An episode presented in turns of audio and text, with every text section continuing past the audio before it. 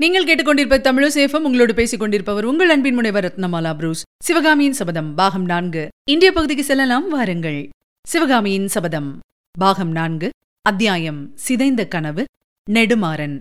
மங்கையர்க்கரசி கண்ட கனவின் பொருள் இன்னதென்று செம்பியன் வளவனால் கண்டுபிடிக்க முடியவில்லை அல்லவா? இவள் தன் கனவை சொல்லிக் கொண்டிருந்த அதே நேரத்தில் காஞ்சிக்கு தெற்கே பத்து காத தூரத்தில் வராக நதிக்கரையில் என்ன நடந்து கொண்டிருந்தது என்பதை பார்த்தோமானால் ஒருவேளை அந்த கனவின் பொருளை நாம் ஊகித்தறிந்து கொள்ளலாம். நடுநிசியில் நிலவொளியில் வராக நதிக்கரையானது அதுவரையில் என்றும் கண்டறியாத காட்சி அளித்தது. மாபெரும் பாண்டிய சைன்யம் அந்த நதிக்கரையில் தண்டு இறங்கியிருந்தது. ஆங்காங்கு அமைந்திருந்த கூடாரங்களின் மீது பறக்கவிட்டிருந்த மீனக்கொடிகள் இளம் காற்றில் படபடவென்று அடித்துக் கொண்டிருந்தது. யானைகளும் குதிரைகளும் ரதங்களும் வண்டிகளும் கண்ணுக்கெட்டிய தூரம் காணப்பட்டன. குளிர் அதிகமில்லாத புரட்டாசி மாதமாகையால் வீரர்கள் பெரும்பாலும் திறந்த வெளியில் படுத்து உறங்கிக் கொண்டிருந்தார்கள். தூக்கம் வராதவர்கள் ஆங்காங்கே கும்பல் கூடி உட்கார்ந்து கதை பேசிக் கொண்டிருந்தார்கள். நடுநிசியின் நிசப்தத்தை கலைத்துக் கொண்டு சில சமயம் அவர்களுடைய சிரிப்பின் ஒலி கேட்டது அத்தகைய கூட்டம் ஒன்றின் அருகில் சென்று அவர்கள் என்ன விஷயத்தை பற்றி பேசுகிறார்கள் என்று தெரிந்து கொள்வோம். பொதுவாக அவ்வீரர்கள் சிறிது கவலையுடனேயே பேசிக் கொண்டிருந்தார்கள்.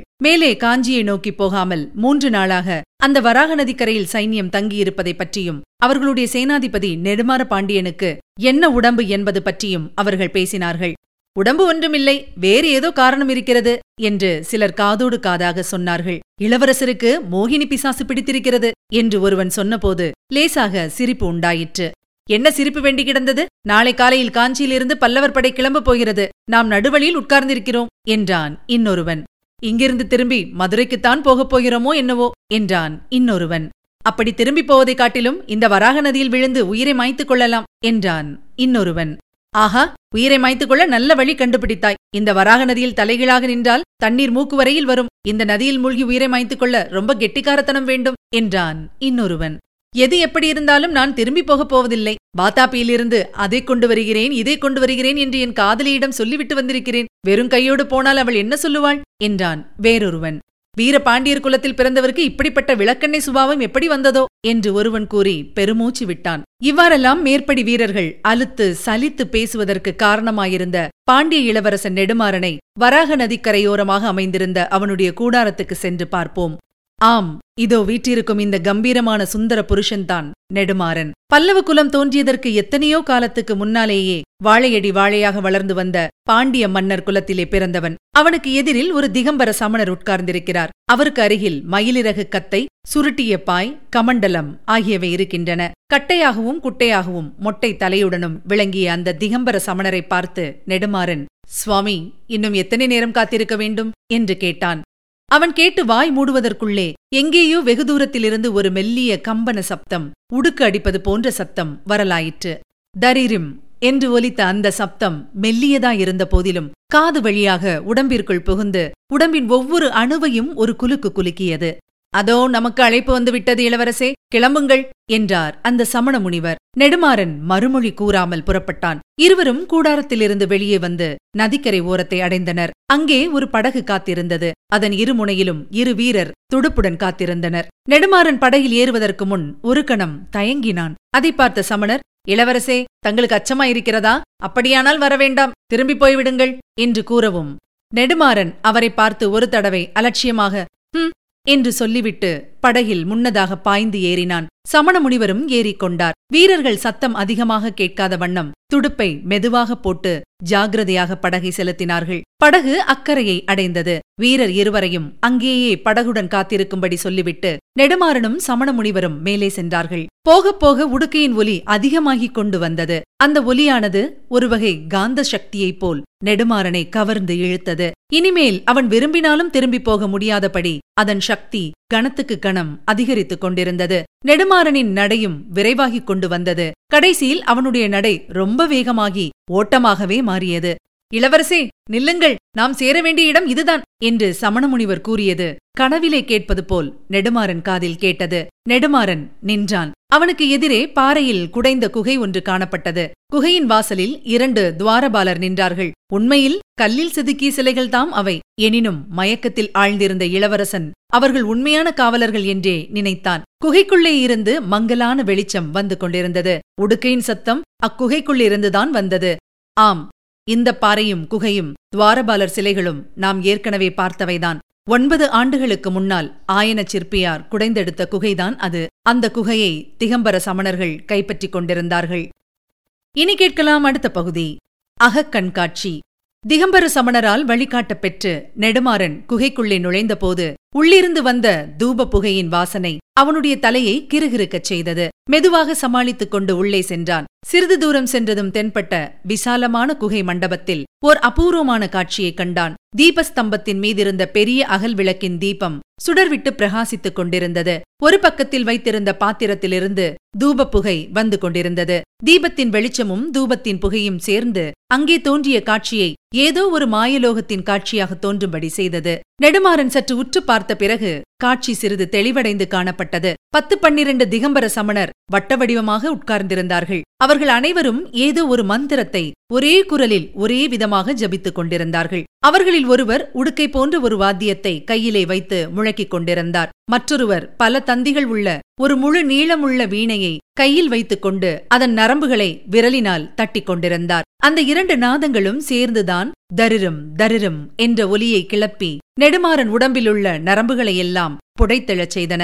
வட்ட வடிவமாக உட்கார்ந்திருந்த சமணர்களுக்கு நடுவில் ஏறக்குறைய பதினாறு வயதுள்ள ஒரு சிறுவன் காணப்பட்டான். மேற்படி மந்திர உச்சாடனத்துக்கும் வாத்தியங்களின் ஒலிக்கும் இசைய அவனுடைய தேகம் லேசாக ஆடிக்கொண்டிருந்தது. அவனுடைய கண்களோ முக்கால் பங்கு மூடியிருந்தன. கண்கள் திறந்திருந்த அளவில் வெள்ளை விழி மட்டும் தெரிந்தபடியால் முகம் பயங்கர தோற்றத்தை அளித்தது. நெடுமாறனை அழைத்து வந்த சமண முனிவர் அவனை நோக்கி சமிக்ஞை செய்து எதுவும் பேச வேண்டாம் என்றும் சத்தம் செய்யாமல் உட்கார வேண்டும் என்றும் தெரிவித்தார். நெடுமாறன் அவ்விதமே சத்தம் செய்யாமல் உட்கார்ந்திருந்தான்.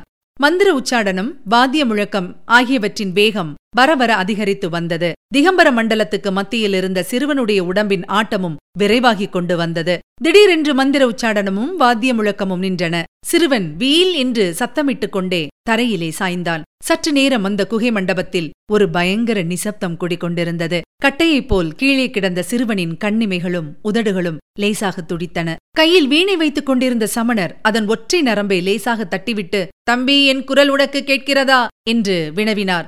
கேட்கிறது சுவாமி? என்று அந்த சிறுவனின் உதடுகள் முணுமுணுத்தன.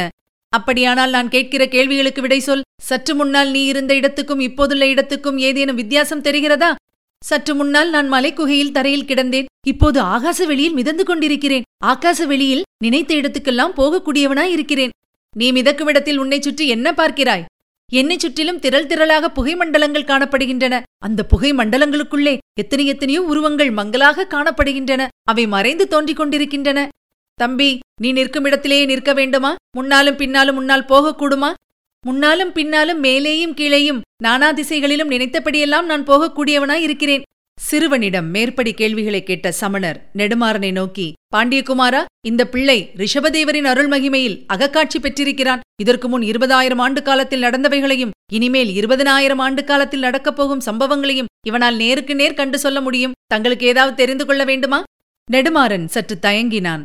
வரும் காலத்தை மறைத்துக் கொண்டிருக்கும் மேகத்திரையை விலக்கிக் கொண்டு எதிர்கால சம்பவங்களை தான் பார்க்க வேண்டியது அவசியம்தானா? அப்படி பார்ப்பதனால் ஏதேனும் விபரீதம் ஏற்படுமோ? ஒன்றும் தெரிந்து கொள்ளாமல் அந்த மந்திர குகையிலிருந்து உடனே எழுந்து போய்விடலாமா?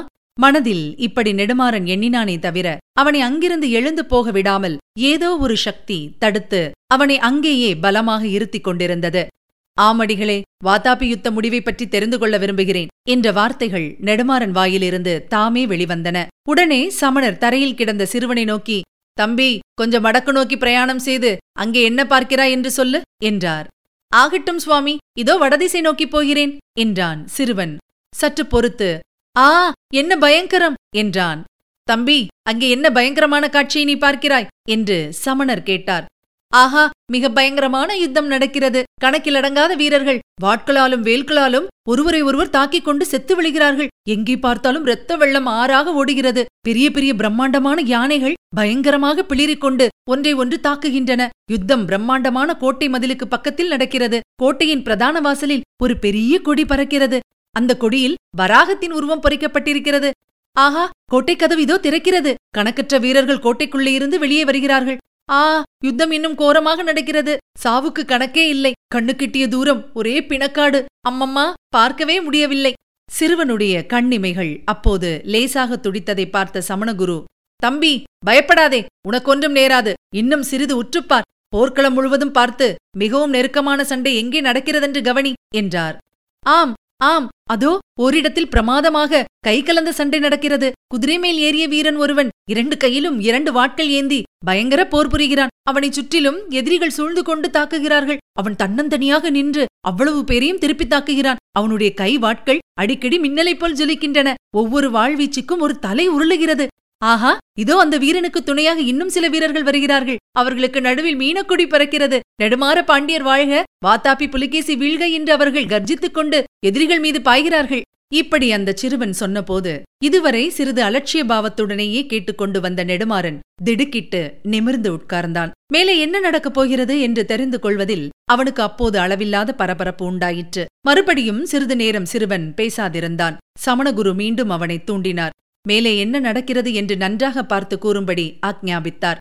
ஆஹா சண்டை முடிந்து விட்டது எதிரிகள் எல்லாரும் செத்து விழுந்து விட்டார்கள். வெற்றியடைந்த வீரர்கள் அந்த அசகாய சூரனை சூழ்ந்து கொண்டு மீன்கொடி வாழ்க நெடுமாற பாண்டியர் நீடுழி வாழ்க என்று கோஷிக்கிறார்கள். ஆஹா அவர்களுடைய கோஷமும் ஜெயபேரிகளின் முழக்கமும் சேர்ந்து காது செவிடுபடச் செய்கின்றன. அதோ இன்னொரு வீரர் கும்பல் வருகிறது. அந்த கும்பலின் நடுவில் ஒரு ரதம் காணப்படுகிறது. ரதத்தின் மேல் ரிஷபக்குடி பறக்கிறது. ரதத்தில் கம்பீர வடிவமுள்ள ஒருவர் வீற்றிருக்கிறார். அவருடைய முகத்தில் குரோதம் கொதித்துக் கொண்டிருக்கிறது. இந்த ரதத்தை சூழ்ந்து வரும் வீரர்கள் மாமல்ல சக்கரவர்த்தி வாழ்க என்று கோஷம் செய்கிறார்கள். ஆனால் அவர்களுடைய கோஷத்தில் அவ்வளவு சக்தி இல்லை. இரண்டு கூட்டமும் சந்திக்கிறது. ரதத்தில் வந்தவரும் குதிரை மேலிருந்தவரும் ஒருவரை ஒருவர் பார்க்கிறார்கள். இரண்டு பேரும் கீழே இறங்குகிறார்கள். சமீபத்தில் வருகிறார்கள். மீனக்குடிக்குரிய வீரர் ரிஷபக்குடிக்கு உரியவரை பார்த்து மாமல்லரே பகைவர்கள் ஒளிந்தார்கள் புலிகேசி இறந்தான். வாத்தாப்பி கோட்டையும் நம் வசமாகிவிட்டது. இனிமேல் தங்கள் காரியம் நான் போக விடை கொடுங்கள் என்று கேட்கிறார். ஐயோ ரிஷபகுடியாரின் முகத்தில் குரோதம் தாண்டவமாடுகிறது. அவர் அடே பாண்டியபதரே எனக்கு வரவேண்டிய புகழையெல்லாம் நீ கொண்டு போய்விட்டாயல்லவா என்று சொல்லிக் கொண்டே உடைவாளை உருவுகிறார். மீனக்குடியார் வேண்டாம் சக்கரவர்த்தி வேண்டாம் நமக்குள் எதற்காக சண்டை என்கிறார். ரிஷபகுடியார் அதை கேட்காமல் உடைவாளை வீசுகிறார். ஐயையோ கேட்டவர்களின் ரோமம் சிலிர்க்கச் செய்த பீயில் சத்தத்துடன் இத்தனை நேரம் தரையில் படுத்துக் கிடந்த சிறுவன் எழுந்து உட்கார்ந்தான். பீதியும் வெறிச்சியும் நிறைந்த கண்களை அகலமாக திறந்து சுற்றிலும் பார்த்து திரு திருவென்று விழித்தான். நெடுமாற பாண்டியனின் உடம்பு நடுங்கிக் கொண்டிருந்தது. சமண முனியை பார்த்து அப்புறம் நடந்ததை தெரிந்து கொள்ள வேண்டாமா? முக்கியமான தருணத்தில் எழுந்து விட்டானே? என்றான். இளவரசே இன்றைக்கு இவ்வளவுதான். மறுபடியும் இன்றிரவு இவனை அகக்காட்சி காணும்படி செய்ய முடியாது. பிறகு நடந்ததை தெரிந்து கொள்ள விரும்பினால் நாளைக்கு தாங்கள் திரும்பவும் இவ்விடத்துக்கு வந்தாக வேண்டும். என்றார். இதுவரை நீங்கள் கேட்டது சிவகாமியின் சபதம் பாகம் நான்கு. வழங்கியவர் உங்கள் அன்பின் முனைவர் ரத்னமாலா புரூஸ். சிவகாமியின் சபதம் என்ற எமது இந்த ஒலிப்புத்தக முயற்சிக்கு நீங்கள் அளித்து வரும் அன்பிற்கும் ஆதரவுக்கும் மிக்க நன்றியை தெரிவித்துக் கொள்கிறோம். தொடர்ந்து கேளுங்கள் நண்பர்களிடமும் பகிருங்கள். மறவாமல் அவர்களை சப்ஸ்கிரைப் செய்ய சொல்லுங்கள். அவர்களும் தேன் தமிழ் சுவை பருகட்டும். மீண்டும் அடுத்த பகுதியில் சந்திக்கலாம். இணைந்திருங்கள் மகிழ்ந்திருங்கள்.